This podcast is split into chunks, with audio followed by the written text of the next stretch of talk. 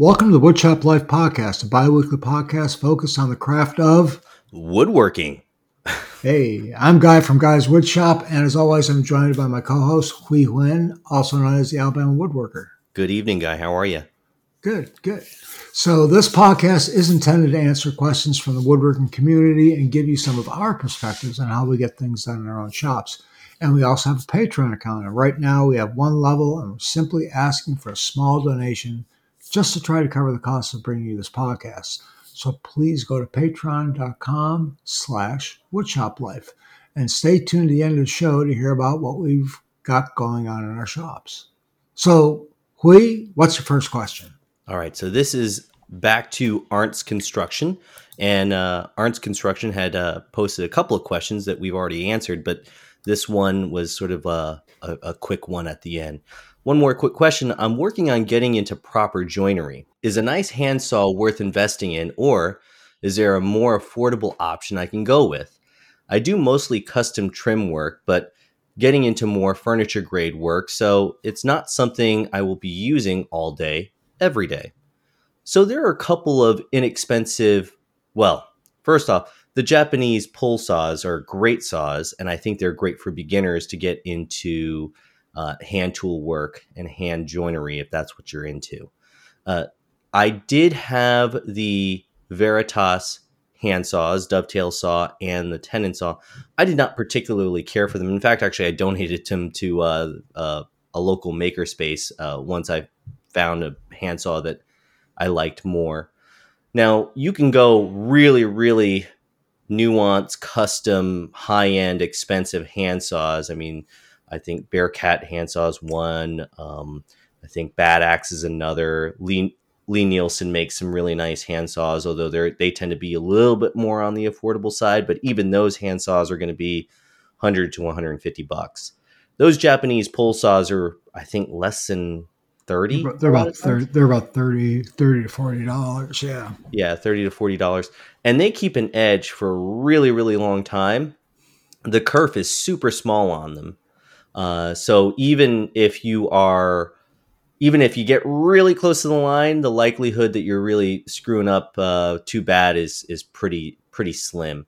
Uh, I think that's that's the way I went first, was with the Japanese pole saw, and I did everything. I mean, I cut tenons with it by hand. I cut uh, uh, dovetails. I've cut uh, box joints, all different types of things by hand with them. What are your thoughts on this? And I know you have a couple of, uh, I guess what you would call European saws, the the push saws, the, what are they called? European style? No, they're know. called Western style. Excuse me, Western, Western style. style. Yeah, Western style push saw. And I've Japanese I've got I've got one of the Veritas dovetail saws. Yeah. But I've also got two Japanese pull saws, mm-hmm. one for ripping and one for cross-cutting. Mm-hmm. And, you know, I don't know if I agree with, you know, they're good beginner saws. That may be true to a point. I think they're just good saws, period. Yeah, fair. For, for thirty to forty dollars, you know, you're talking some of these these custom, you know, you're talking like a, Uh, a Bearcat wood, or uh, which are really really nice saws, um, or uh, uh, what's the other, Bad Axe Woodworks.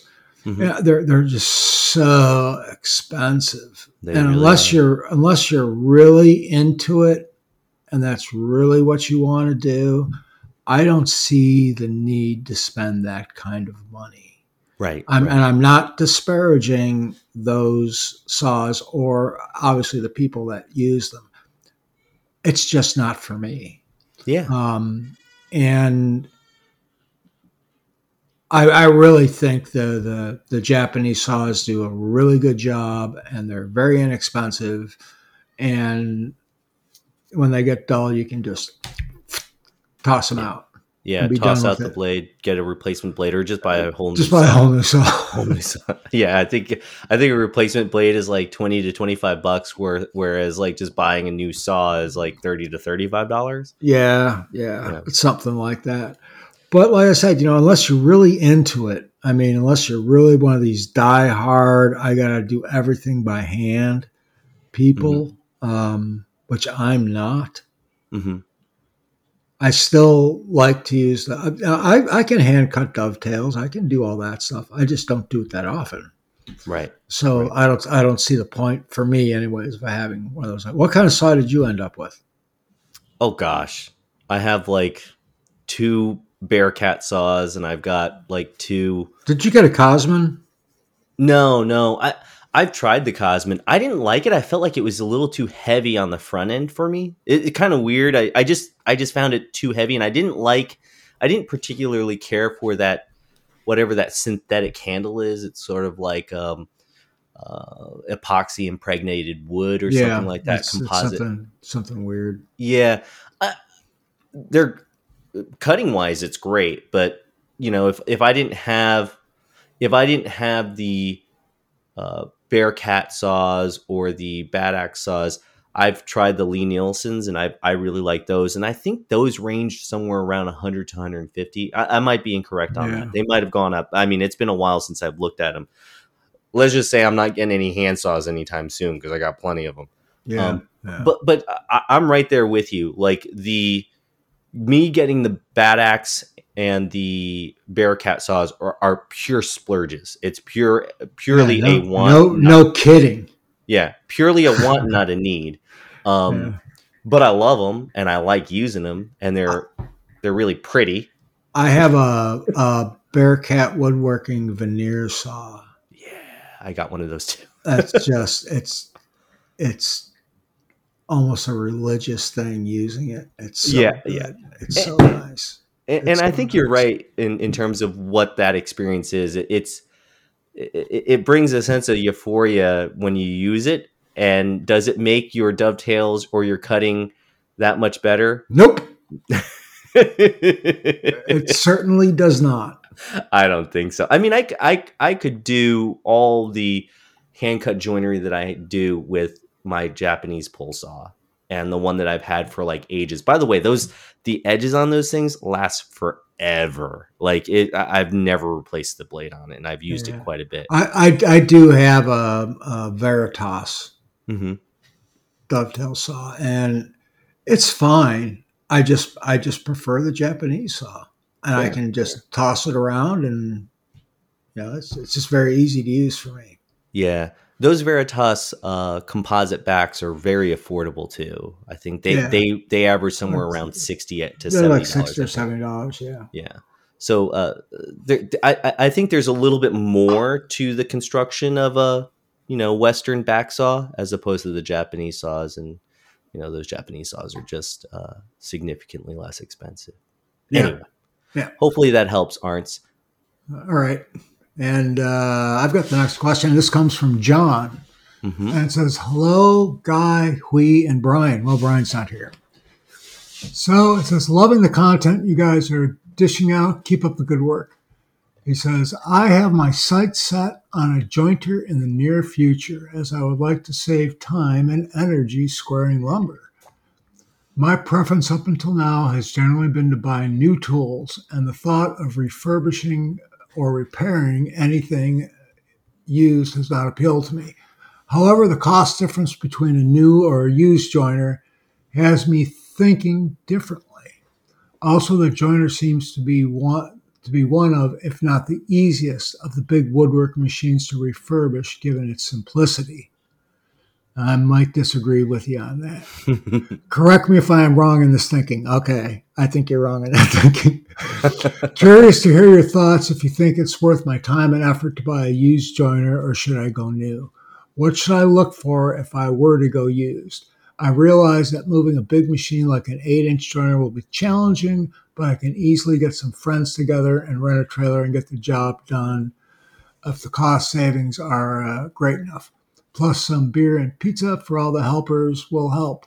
So when you're doing that, just let me know, and I'll just come for the beer and pizza. Uh, yeah, right? I, I really don't want to help, but I do like beer and pizza. So we get asked this question a lot, and it's it's always a tough thing to answer. Um, But he's let's talk specifically about used jointers mm-hmm. for a minute. Yes. Um, other than the size, the motor, and the the type of head it has on it, the main difference between a lot of these jointers is just that, does it have dovetail ways on the beds? Yeah. Or if it's a parallelogram. What I mean by parallelogram, when you move the beds up and down, they stay the same distance to the to the head. Mm-hmm. And there's yeah. like linkages that move them up and down, and you twist something here and twist something there, and it you can make them coplanar. Right. Dovetail ways are dovetail ways. They're fixed. You can't really do anything. And what you have to do to get them coplanar, you know, when you're dealing with thousands of an inch, is you have to go buy some brass shim stock. Yes. And you have to shim these things. And it's a, to say it's a process is being nice. I've uh, done it. Okay. Well, you know what I'm talking about. So yeah, have I. Yes, and it's yes. a, it's a, it's just a nightmare. It's yeah, just yeah. a nightmare. Yeah. Uh, the thing with the parallelogram beds, once you get it set, you can raise and lower those beds all you want, and it's going to come back the way it was before. They very rarely go out of alignment, from what I found anyways. Um, you were going to say something? Yeah, the parallelogram. So the beauty of the parallelogram style jointers, which is sort of the quote unquote new technology, but it's probably been around for like two or three decades, um, is the fact that you can individually raise and lower the four corners of yeah. each individual bed and get it perfectly yeah. open. Yeah. It's yeah. much, much easier. Yeah, it's it's a it's a hell of a lot easier. Um, that's really the only thing I would look for. If I was going to buy a used one, I would not get one with dovetail ways on the beds. I would go parallelogram. And if you can, and they've been around a, a long enough where I think you can get a, a ten or twelve-year-old used jointer with a, a, a helical head. Mm-hmm. They're, yeah. they're out there. And I yeah. definitely go that route, because the thing with the helical head on a jointer is that you don't really have to worry about grain direction. You can just put the board on there and go. Um, I still look at grain direction, but I don't pay as much attention to it as I used to. Yeah, I agree with you one hundred percent on that. Uh, I, I do still pay attention to grain direction, but but oftentimes... Uh, I don't pay attention as heavily as I did when I had straight knife cutters on yeah. my joiner. Now, my very my second joiner. So my first joiner was one of those Delta six inch. That was terrible, um, uh, because it just I for the life of me I tried to shim the whole thing. For the life of me, I couldn't. My second joiner was a Star jointer, which is a Chinese copy of a Grizzly joiner, and those dovetail ways did not need to be adjusted at all. So. Me being, you know, not very knowledgeable when I got my first joiner, I actually shimmed everything using uh, aluminum, cut up aluminum cans. You know what I'm okay. talking about? Yeah. Yeah. Yeah. Cut yeah. up aluminum cans. Yeah, I know what aluminum can is. It, well, yeah, it, I'm making shims out of the aluminum can yeah. sheet. Uh, and, and that worked okay. And I mean, it was fine for what I was doing at the time, which was mostly like small stock and face frame st- type stuff. Uh, the, The Star joiner, thankfully, the, the Grizzly copy, Chinese copy, which seems kind of odd to say because Grizzly is a Chinese, Chinese made machine. Yeah. yeah. Uh, or Taiwanese or whatever it is. Uh, that had dovetail ways and was not a problem. In fact, actually, I was looking to get that joiner with a helical head, and I ended up not doing that because I was able to find, well, I ended up getting the, um, parallelogram, the Grizzly parallelogram. I've mm-hmm. gone through four jointers in fifteen years, Guy. Isn't that crazy? Um, anyway, so just what, when you're when you're looking at them, I, I would completely agree with you, Guy. The parallelogram style joiner is the way to go, and you can find them. I think people tend to hold on to them because they're really good, uh, but you can find them, and they're out there. So yeah, yeah. Them. But, I'd look uh, for I'd look for a long bed, eight inch. Yeah, mm-hmm. That's exactly where I would go. Parallelogram, and they they are out there. I sold mine. Oh gosh, what's it been? Four? No, about five wow. or six years ago. Yeah. I sold it for like a thousand dollars. I have no idea oh, excuse me, what those things go for now. I do not, I'm not on top of that at all. I think they're somewhere between eighteen hundred and two thousand for the Grizzly, Grizzly? Jet type brands. Yeah. yeah. I, I, you know, I only know what I have used. Mm-hmm. So I can, I can say that that eight inch parallelogram joiner from Grizzly is a tremendous piece of equipment. It's very inexpensive. It works really well. It's powerful. It, it's a it's a good joiner for the money. We have actually have one of those at work. And when I was still on the floor, you know, I kept the, they had one out in the, the main production department, but they got rid of it, and I took it into my department, and I used it to do final joining on, on boards because it was just it was the best the best joiner in the shop. And uh, now the guy that was in there after me, he took it out of there, and it's sitting in a corner collecting dust right now. Yeah, so the joiner I had was the G zero four nine zero X, which was yeah, the that's what parallelogram bed joiner with the spiral cutter head. However, yep. at the time, it was cheaper for me to get the straight knife cutter head. I sold the straight knife cutter head to somebody, and then purchased the uh, Bird Shelix cutter head, yeah. and it ended up saving me like a hundred bucks. Uh, keep in mind, right? That's a hundred dollars worth of my time and effort pulling the old head and putting the new head in. Yeah. Which, by the way, I cut myself while doing that. Oh, so I don't know, poor baby. Hundred bucks, maybe not worth the getting cut. Yeah. But anyway, it's right now. It's ooh. Man, it's twenty-two hundred bucks, and then it's uh, three hundred twenty-nine dollars if you need it uh, freight shipped. So, so, you know, yeah, unless you're going to go to China and pick it up. Yeah. Um, if you're anywhere near Indianapolis, let me know, and uh, maybe I can convince them to, at work, to sell you that, that joiner we have. They don't use it anymore? No. no. Why? They We've got two sixteen-inch joiners. Oh. That's a great joiner. Yeah, it is. Yeah, it that is. would be, yeah. If you're looking for it, man, that's a great steal. Yeah. Anyway. All right. So grab the next one there, Hui. All right. So this is from Don Richardson. Richardson? Richardson. Yeah, I think that's right. Anyway, Don, if I'm butchering your name, I'm sorry. I'm considering a Clearview or Oneida Cyclone Dust Collector. Two very good choices, Don. I know you have the Clearview, Hui. What is your opinion on its performance? I have heard that it's very loud. What do you think? Thanks. Uh, love the performance. I have no complaints.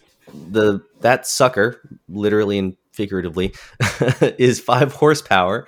Uh, so for my small shop, at the most, I might have two gates open, uh, maybe one main gate open, which is a six inch for my jointer planer. And uh, I love it. It it does a great job. Um, it is a little bit of a D I Y put together thing. I mean, you're not putting together this, the, the cyclone or the, um, yeah, the cyclone, I guess is what you call it. It's not, uh, it's not plug and play. It's not plug and play. You're going to have to do some, uh, probably about two hours, two and a half hours worth of assembly. Uh, and then you got to get it mounted and all that stuff. Uh, now in terms of the noise, it's a loud machine. It definitely is a loud machine, but there are some mitig- things that you can do to help mitigate the noise. I put a muffler on mine on the exhaust where the uh, fine HEPA filters go through. I put a little uh, muffler on there and, and don't, I'm not going to explain how it's constructed. You can look up to see how it's constructed. It's constructed very much like how a muffler on your car is constructed. Uh, but I built that myself to put on there, and that actually lowered the sound, and I recorded this based on, you know, my phone app or something by about three decibels, which is pretty significant. I think it went from eighty-nine decibels to eighty-six decibels. Now in terms of noise, uh, I'm not too concerned about it because my wife was not concerned about it and she was not bothered by it. Let me ask you this. When you're we're in the shop, do you just turn it on when you walk in and leave it running all day while you're working in the shop? Or do you turn it off? All, you only turn it on when the machines are running. I only turn it on when the machines are running. All right. And when the machines are running, she says that it's about equivalent to the washer and dryer in the laundry room, which is right next to my shop and is the buffer between my shop and my son's bedroom. Uh, she says that it sounds like the washer and dryer.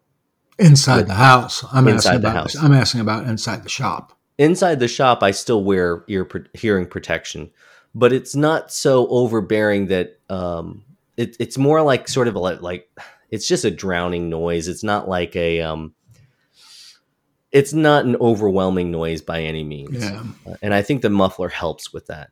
You yep. have the Oneida. Is it the Dust Deputy or the it's a Dust Gorilla? I think maybe it's a portable unit, but yep. it's a three horsepower, uh, three phase motor on it. So it's variable yep. frequency. It's got a V F D, right. a vari- variable frequency drive, right, right? And it automatically measures the static pressure coming into it and adjusts the power of the unit up and down. It's yeah. it's it's a hell of a good dust collector for the money. I mean, yeah. going through a corrugated hose twenty-two feet, uh, it's almost seven hundred C F M, which is pretty darn yeah. good.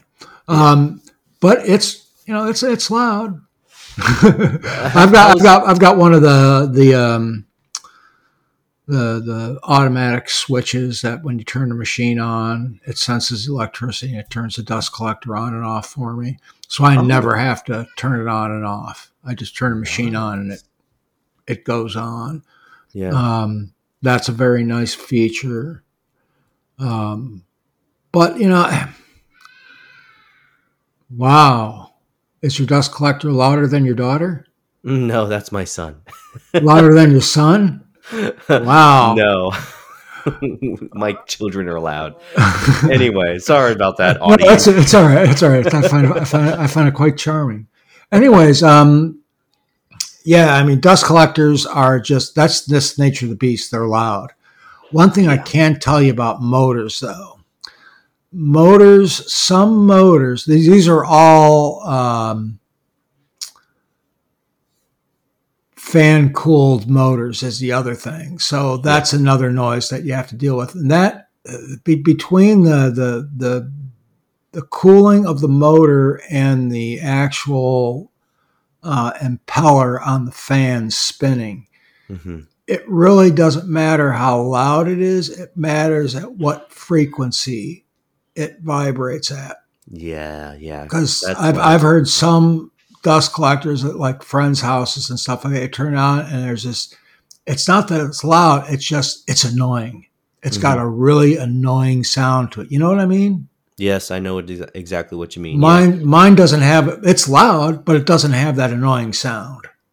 So I know. So, if that makes sense. Yeah, I know exactly what you're talking about. So my uh, good friend from work, he has a Supercell and mm-hmm. he says that that is, and he's been to my shop, so he knows what my dust collector sounds like. He says that mine is not annoying, but that his seems to be of a higher frequency and that that kind of grates him a little bit. And that, and, that, and he said that's the only complaint that, is, that he has with the Supercell. Now, mind you, the Supercell is a high volume, no, low volume, high, what pressure. is what? High pressure system. Yes, that's what I was looking for. Yeah. So it doesn't have the same C F M, but it has a high amount of static pressure. Correct. Thank you. So it, it doesn't move as much air, but it it's it's it's like having a lot of torque in an engine. It doesn't have a lot of horsepower, but it's got a lot of torque.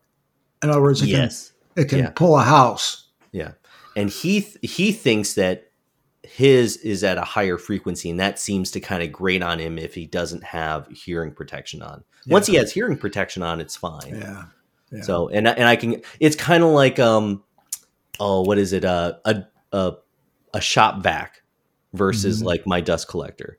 A yeah. shop vac, I can't stand that noise. Like a shop vac grates on me. It, it annoys me if I don't have hearing protection on. But like my. My uh, sh- my dust collector, if I don't have hearing protection on, I'm I'm okay. I still put it on just to, you know, because I don't want to damage my hearing, but it's mm-hmm. not terrible. All right. So there you go. Hopefully that helps, Don. Um, Performance-wise, I think you can't go wrong either with the Clearview or the the Oneida.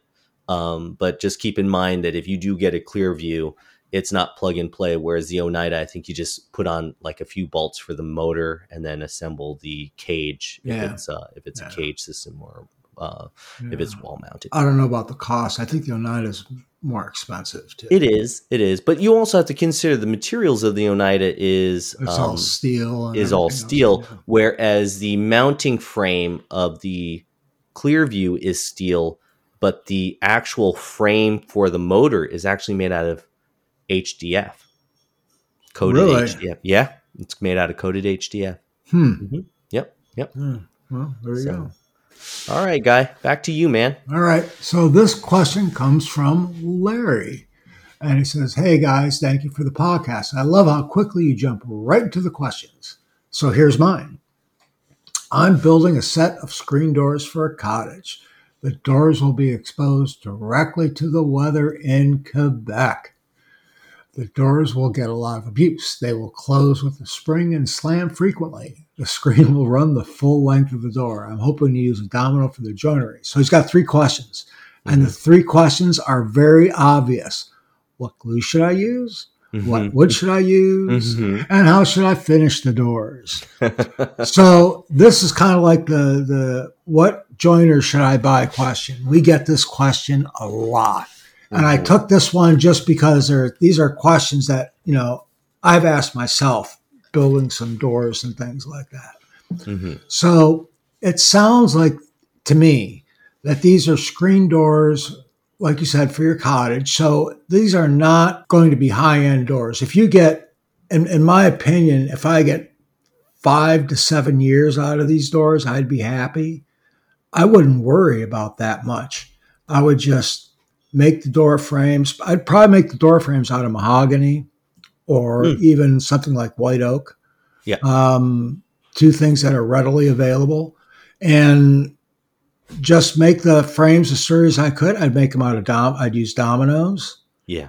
And I would just put the screen material in there and be done with it, you know, and, you know, put some finish on it. I would just use like a spar urethane. I yeah. wouldn't get fancy at all because they are going to see a lot. They're screen doors, man. They see a lot of abuse. They get beat up really quickly. Mm-hmm. But the thing is, if you don't put much money in it, it's easy to replace. Right, and you don't, you don't feel bad when the kids slam it and break it. Yeah, you keep the construction simple. Yeah, all yep. that. Yep, yep. Uh, what? Uh, so he asks here, what glue should he use? I mean, uh, yeah. type on three? Type on type three. Type on two, type on three? Type on three. Yeah, type on three. Okay. Um, wood? Uh, I probably would go with, yeah, mahogany or white oak. Yeah, perfect right there. There's, a lot, of, there's a lot of other options. I mean, you can go cedar, you can go redwood, you can go um, teak. Yeah, yeah, you could, yeah. But, I mean, they're they're screen doors. Yep. I don't know if I'd go teak. Teak is teak's pretty expensive. Teak's pretty can be really expensive. It, it just really I, expensive. I think it just really depends on how much time and money you want to put into a screen door on a cottage. Yeah, yeah, yeah. And for me, I would just find a good durable wood. I you know probably make like a two two and a half inch frame on it, mm-hmm. probably two and a half inch frame for the hinges, and just you know a couple dominoes in there, it'll be fine. Yep. Yep. Put a center bar in there and to, to attach the spring to that the thing closes on. And yeah. Yeah. Give it a uh, little bit of rigidity in the middle. Yeah. Yeah. Yeah. I think, yeah. I, I said, I think you'd be fine with something like that. Do you have any other suggestions, Hui? No, I would, I would keep it with the spar urethane. Um, if you want it painted, just go with a, a tinted conversion varnish. Um, I've heard good things about the Milesi brand uh, water-based conversion varnish for um, uh, for outdoor use, but you know I have no personal experience with it. I just know that a friend of mine who makes uh, and refinishes out uh, doors specifically uh, uses the Milesi uh, tinted, you know, water-based poly and then or conversion varnish and the water-based uh, tinted. Uh, Yeah, conversion varnish to, to paint. Is it specifically made for outdoor use? Yeah, there's one that's specific for outdoor use, um, which has the U V inhibitors and whatnot. Okay. So, okay. Yeah. All right. That was a quick one. It was. All so right. It's back to me. And this one is from Monty Milanuk. I think I'm saying that right. I've been doing more and more hand tool woodworking, another hand tool question. So less and less dust product producing activities, but I still have occasion to use regular power tools for certain things. I've been striving to get better performance from my roll around single stage dust collector with add-on Cyclone pre-separator. Awesome. And upgrading my handheld power tools to ones with better built-in dust extraction. But there are still operations such as edge cuts on the table saw or with the router that just spew crap everywhere. One area I need to probably do better on is wearing some sort of dust dust mask and or respirator. I've avoided wearing them in the past due to having a beard and knowing that masks get a very poor, if any, seal as a result. I'm considering getting something like a Trend Air Shield powered respirator face shield and was wondering if you have any other any other suggestions. So first off, both Guy and I don't have beards. I don't know if you used to. I got a little one. You got yeah, you got a little one. Uh, yeah, it takes me about two weeks to uh, to see any uh, to show any sort of facial hair on on me. Uh, I just don't have any facial hair. Uh, if ever, ever, I just have like sort of a goatee. I don't grow anything on my cheek, so I never had that issue of it sealing properly. In fact, actually, my my face mask, my three M face mask, uh, shields uh, seals pretty well. Man, those Trend, um, what do you call them? The Trend face shield with the active respirator, powered respirator. Oh my goodness. Those are like two, three hundred dollars, aren't they? Yeah. But you know, what's your health worth? Yes, I got, uh, I see that, but I'm wondering if he could wear maybe a smaller respirator, sort of like the Ellipse, and then maybe a face shield over top of that. Like, um, Trend does make a just a straight face shield, you know, for like uh, wood turners and whatnot. Yeah. In which case, that might give you enough blockage from the immediate threat of the small particulates in the air, and then you know the fact that you don't have that, like a perfect shield, a perfect seal, that might be good enough. But I don't know. What are your thoughts on this? It, it, uh, you know, I, I I I think for me, I probably wouldn't go with the, the Trend Air Shield just because I'm cheap. And it's it seems, for me anyways, it seems a little bit like overkill. I have a I have the three M one with the replaceable filters, and you know you can put the V O C ones on there or the, the particulate filters on there, but I also have an Ellipse. I bought an Ellipse not too long ago. And that That thing rocks. I mean, it fits my face really well. Um, it's light. It breathes easy. It feels like I'm breathing easier than than with the the three M one. Mm-hmm. Um, I really like that thing. I think it was like thirty dollars, maybe. Yeah, maybe. Yeah, it's about thirty dollars. And um, I again, I can only recommend what I've used. Right. So. I've used that, and I, I highly recommend it. Depends on how big your beard is. I mean, if you've got the big lumberjack kind of beard, yeah, I don't, I don't know. Yeah, I don't know. I think it, you're you're and, and you want good dust protection. I mean, the, the the Trend Air Shield might be your only option at that point. It it might be now. So or the- or or shave that beard off. I don't think that's I don't know. I, I think he's I think he's he might be a little bit attached to it. All right. So so there's one other option, and it's a full face respirator. Uh, there are a couple different brands, uh, three M and whatnot, and they, they range anywhere from about forty dollars to sixty dollars. And so this might be another alternative. Where do However, they what do they seal on? They still seal on your face well. right here. but then the face shield goes around your face. So I I don't know if your beard will fit in that. It's still not going to it's still not going to help with any particulate though. It may prevent something from smacking you in the face, but dust in the air, it's not going to do anything. I yeah, think it's mostly it's, concerned with dust. It's two seals. So there's a seal yeah. around your nose, but then there's uh, around your face, uh, your mouth and your nose. And I'm doing it right now uh, around because, you know, we have to illustrate yeah. it. You guys yeah. listening. Yeah. So you can put it, there's a seal around your nose and your mouth, but then there's the face shield that goes around your face and underneath your chin. So I think the face shield around that might, I don't know, it might might work, might not, but it might be something worth looking into depending on how much of a beard you have. If you're Duck Dynasty beard, eh, probably not going to work, and you might have to go with the with the Trend Air Shield.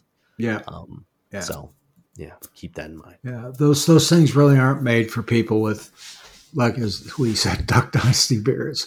But we yeah. don't know. We don't know. We don't know. Yeah, so. Anyway, M- Monty, check it out. See if that could work for you. If not, I think I think you're kind of limited to the uh, Trend air air whatever it's called, Air Shield. Yeah. Um, uh, another way to help supplement dust collection in your shop too, not necessarily dust collection, but the stuff flowing around the air is one of the uh, uh, air filters that go on the wall or on the ceiling yeah. of your shop that help yeah. circulate the air, and they have HEPA filters in them, and they do a real good job. Yeah. So, all right. You got the last one, Guy. Yep. And this comes from James Adelot. And thank you, James, for including the phonetic pronunciation of your name. Yeah, that's pretty cool. uh, gentlemen, first, let me thank you for the podcast. I recently stumbled upon it, and you three, well, two, are now my regular company on my daily commute. Thank you. Thank you. I, I consider myself a beginner hobbyist woodworker. My shop is the third bay of a three-bay garage. My question is about when it is appropriate to use three-quarter inch versus half-inch plywood. Three-quarter inch plywood is so common, I wonder if it is needed as often as it's used. What kind of applications need three-quarter inch plywood, and what are some examples of when half-inch plywood would be sufficient? I know that I am often guilty of overbuilding projects, as I suspect many woodworkers are. Absolutely. Mm-hmm. Thanks for any information you can provide, James. So this is a, a really good question. You know, when do okay. I use three-quarter inch plywood? When do I use half-inch plywood? And I really like using half-inch plywood whenever I can, mm-hmm. mainly because it, it results in lighter things, and I don't like moving heavy things around. Well, let's say you're building a cabinet. Sure.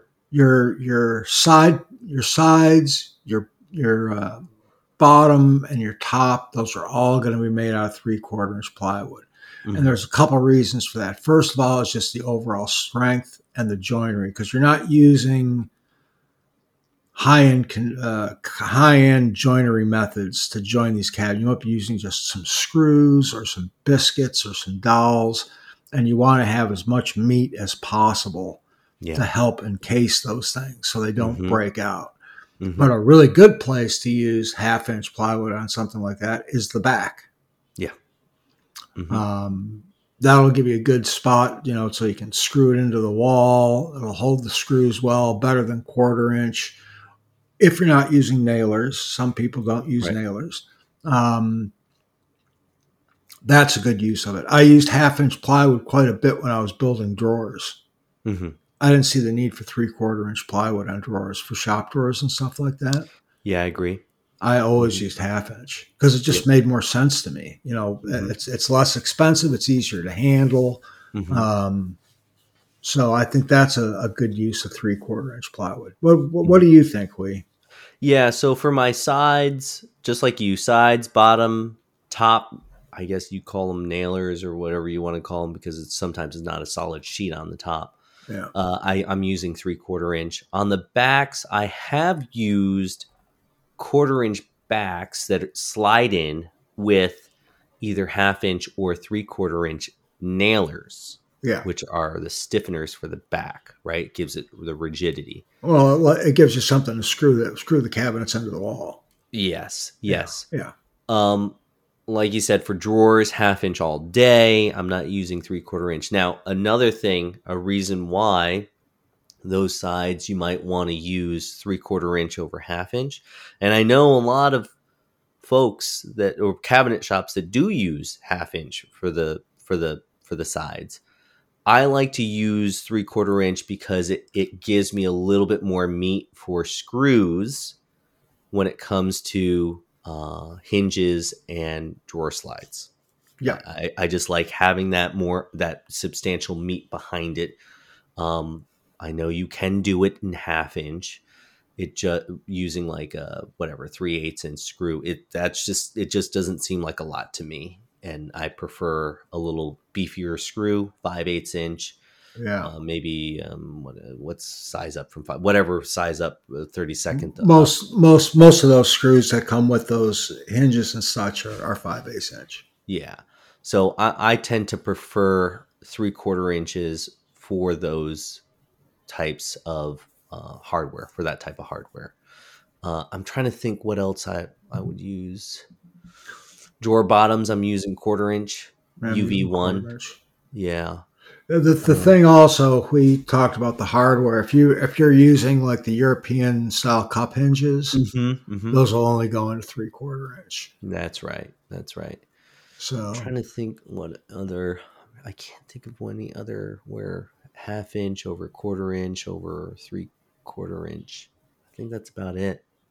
Drawer bottoms are always quarter inch for me. Yeah. Yeah. The, the, the thing with three quarter inch, it's going to be a lot stronger. Not necessarily. It's it's it's going to be less prone to wiggling. I don't know if that's the proper term I'm I'm thinking of, but let's say you're building something that's sitting on the floor like a cabinet, uh, credenza. You're making it out of out of plywood, not out of solid wood. It's a mm-hmm. inexpensive credenza. And you're making out a like half inch plywood, there's a mm-hmm. chance that when you push the top of it, yeah, it's gonna yeah. it's gonna wiggle a little bit because it's yeah. not it's not rigid enough. Yeah. Um, racking, racking, yeah, yeah, uh, it's gonna rack a little bit easier because, like as we were talking about before, the the the hardware doesn't have as much uh, meat to purchase into. Yep, yep. Um, So those are really the things to look for. I, I I used, you know, when I'm building cabinets or something like that, I'm using three quarter inch plywood. I just bought everything but the backs. Yeah. Yeah. Yep. If I'm making drawers, I'm making them out of half inch plywood with quarter inch mm-hmm. bottoms.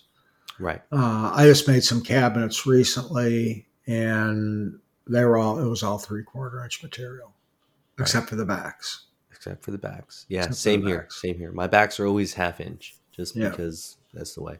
And my backs are a half inch also if I'm using even like some type of tongue and groove back, right? Uh, like solid wood. Excuse yeah. me. I, I, I'm, so I, I always do half inch. So, yeah.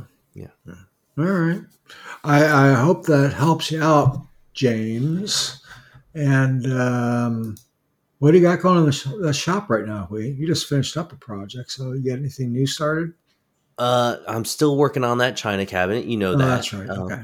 Yeah, yeah, yeah. I, I think I talked last week or two weeks ago about uh, working on the cove for the mm-hmm. uh, crown molding. I did start. Uh, I finished all of the beading, so it's listel, cove, beading, and then lower listel. Uh, I just finished all the beading for that, and I won't install it until I absolutely have to attach it to the cabinet itself. And the cabinet is still in pieces because it's so stinking big. And I don't want to have to put it together until I am getting close to finishing everything. So constructing everything, almost done constructing everything, really close. I'm just putting hardware in places that it needs to be. Um, and then we had basically an ice storm this past week. Mm-hmm. And it's been below twenty-five degrees in Huntsville. It was it was it was negative negative five when I woke up this morning. Oh my goodness! Yeah, man, well, my twenty-five my, is like summertime.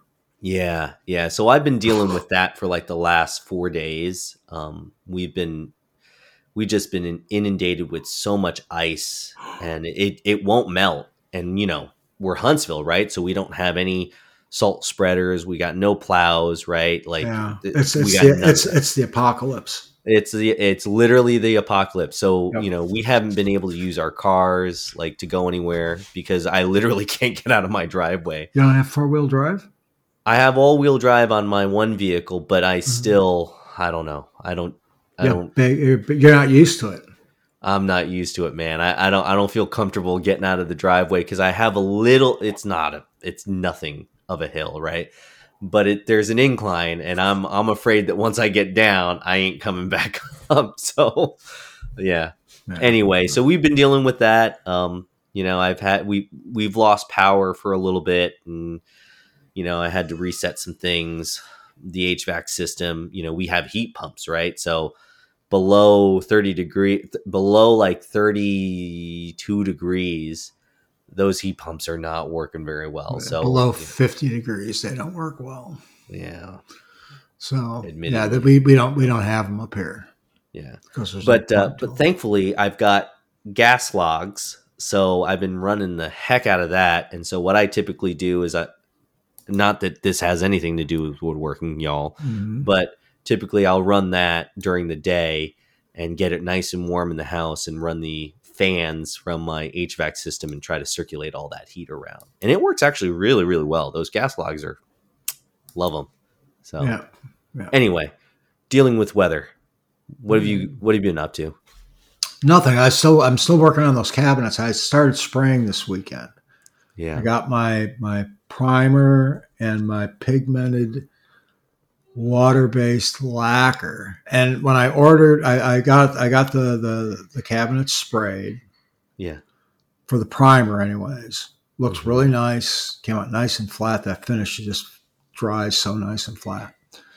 And then I went to, you know, I opened up the can of the pigmented finish, and I'm stirring. I'm going, man, my wife picked like this really super ugly color. It's it's it's, it's it was Evergreen Fog. She doesn't like it. Uh, and it was, well, she picked it out. It's a Sherwin oh, she Williams. Likes it. She okay. picked it out. Yeah. And it was just, it's just horrid. It's just, like, I mean, it's like a dark evergreen thing. Yeah. It, it's just, it's just, uh, and, uh, I'm, I'm getting ready to put in the gun. I'm like, it, I, I, so I said, Judy, come here, take a look at this. And she goes, well, it gets lighter. I said, no, that's what it looks like dry. She goes, well, that's not the right color. Is it not? It's not the right color. Oh, no. So we we got the, she went to Sherwin Williams, I mean, physically got paint samples and all that. And we got the the number and the, we got a color sheet on it and everything, the color and the name. And I sent that off to him. And it says right on the can, it's number zero nine one three Evergreen Fog S W for Sherwin Williams, and it's not even close. So I gotta I gotta return that. The only thing is, it's like negative five degrees here. I can't have it shipped. You, you can't ship it out. Yeah, because yeah, it'll it has to sit on my porch for, you know, who knows how long till I come home from work. It'll freeze. I don't know if that's going to hurt it or not, but I don't know. Well, you know, it's it's coming from uh, that stuff's coming from New Jersey, right? So, yeah. So you typically, uh, I mean, they don't, they won't ship if it's freezing either. I don't know. I don't know. I haven't. Have I haven't even. I haven't even called them yet. Oh, okay. Yeah, it's not like I can email them a picture either. They don't have an email on their address on their website. Oh, that's odd. Yeah, that's they're old. They're old school, man. Pick up the phone and call us. Yeah. Which I appreciate. I can get more done in a five-minute phone call than sending emails back and forth for two or three days. Yeah. It just drives me nuts. I got people sitting at a desk ten feet away from me sending me an email asking me a question. I'm right here. I'm right here. Ask me. Ask me. You know what I mean? Yeah, I know exactly. It's just, it's just so silly. It's so silly. Yeah. Millennials. Yeah, anyway. Ugh. So anyways, uh, that's going to do it for the show. And we would like to thank everyone who left us a five-star rating on iTunes. It really does help us in the search rankings. And, of course, we truly appreciate the feedback. So please remember this, po- remember this podcast is here to answer questions from the woodworking community. So if you have woodworking questions you'd like answered, you can send them through the podcast contact page at woodshop life podcast dot com or ds, d, ds, D M us through Instagram at woodshop life. And I can be found at Guy's Shop on YouTube. Hui? Yeah. Uh, Alabama Woodworker on YouTube. But you can also find me on alabama woodworker dot com because all the links are there. Yeah. So just do a Google search on Alabama Woodworker and you'll be greeted with Hui's happy face. All right. So, um, and Brian can be found, I think, at home right now. Yeah. Yeah. Hopefully we can, hopefully Brian will come back. Yeah. He, he's had, he's had to have a little bit of break, but we understand yeah. it. We yeah, all do. Yeah. So, yeah. so I, I'll be having a little bit of a break. My baby's about like four weeks out, man. Oh my gosh. Yeah, I know. Number three. Can you believe Number that? Number three. Yeah. Do you know who the father is? Oh, ouch. You're a real funny guy. Ouch. We'll get some nasty emails from that one. All right. I will uh, talk to you later. All right. Talk to you later, man. Bye.